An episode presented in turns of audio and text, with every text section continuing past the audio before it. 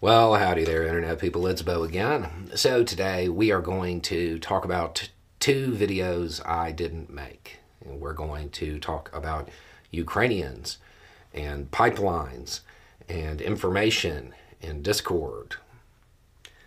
Uh, we're going to do this because I've gotten a couple of messages along these lines, uh, but this one in particular, I definitely feel like it, it's worth talking about because it kind of put everything together. I have questions about two times you didn't take a victory lap when you should have and had every right to do it.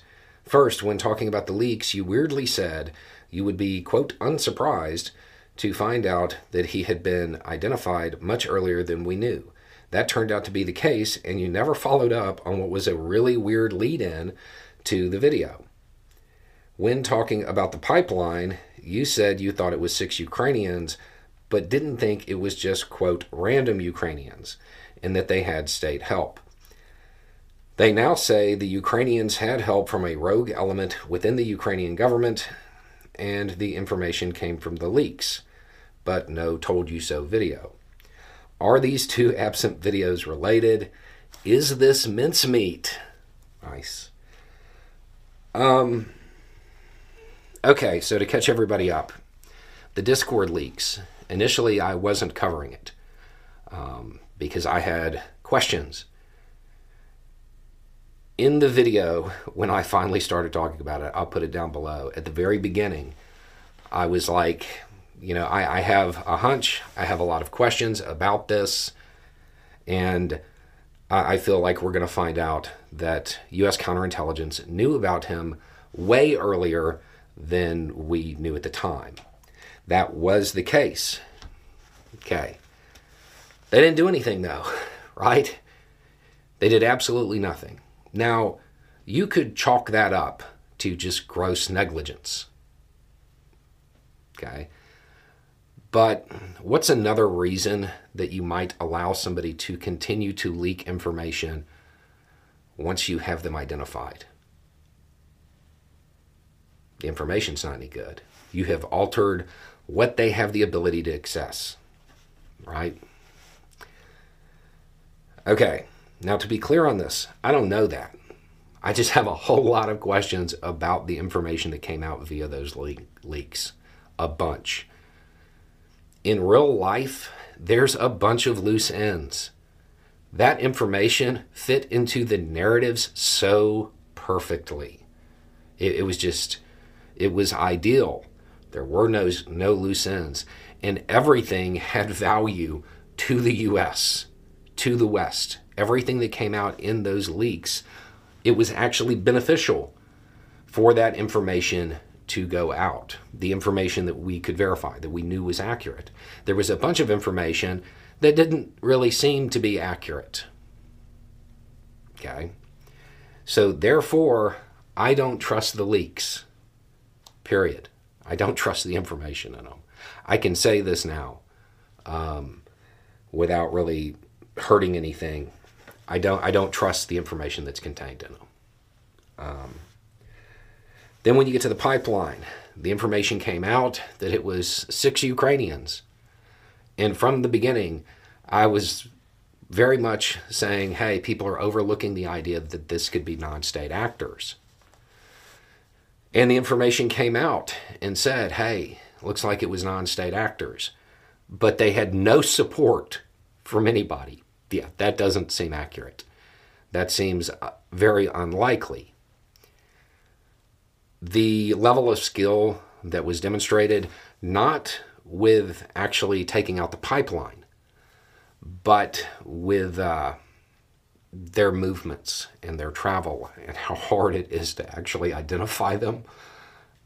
That's not something that six random people know how to do. They had training, they had help. From who? We don't we don't know, right? But now there's information saying it was a rogue element within the Ukrainian government. Yeah, I mean, it's my theory. Of course I like it, but I don't trust the source of the information even though it confirms what I believe. Um, I don't actually, I can't put any stock in anything that came out of those leaks. That there's just way too many questions there for, for my taste. Um, and I would point out that at this point in time, it coming out the way it did, at the exact moment when the world started discussing whether or not Ukraine or Russia was behind a dam getting uh, taken out. Again, that's super convenient timing. I have questions. Um, now, I don't actually, again, I don't disbelieve the idea that Ukraine um, had something to do with this, with the pipeline. I, that's kind of the, the theory that I, I put the most weight behind. And yeah, I absolutely said that I think they had state help. But I can't trust the, the information that is confirming my own theory. I drag people for that all the time. Uh, I don't. Uh, I don't want to make the same mistake. Um, my doubts about the leaks, very much, uh, very much open about that. So I can't use that to back up a theory that I might believe in. Now, as far as is this mincemeat? I mean, maybe it, it might be uh, Google Operation Mincemeat. Uh, if you if you if you don't know what that's a reference to, here's the thing: both of these, the leaks, the the pipeline, even the dam, they are part of that intelligence world, that shadowy world. The failures are known, the successes are not. All of these have been pretty successful because nobody has a clue what happened. Um, I, I can't take a victory lap on something that I, I have doubts on. E- even though I have expressed those doubts and everything's lining up, I still can't prove anything that I believe. It's just things are lining up nicely to one day hopefully be able to prove it. So the the only reason I'm really talking about it now is because there have been so many questions about it. Um, but again, there is a major war going on in Europe.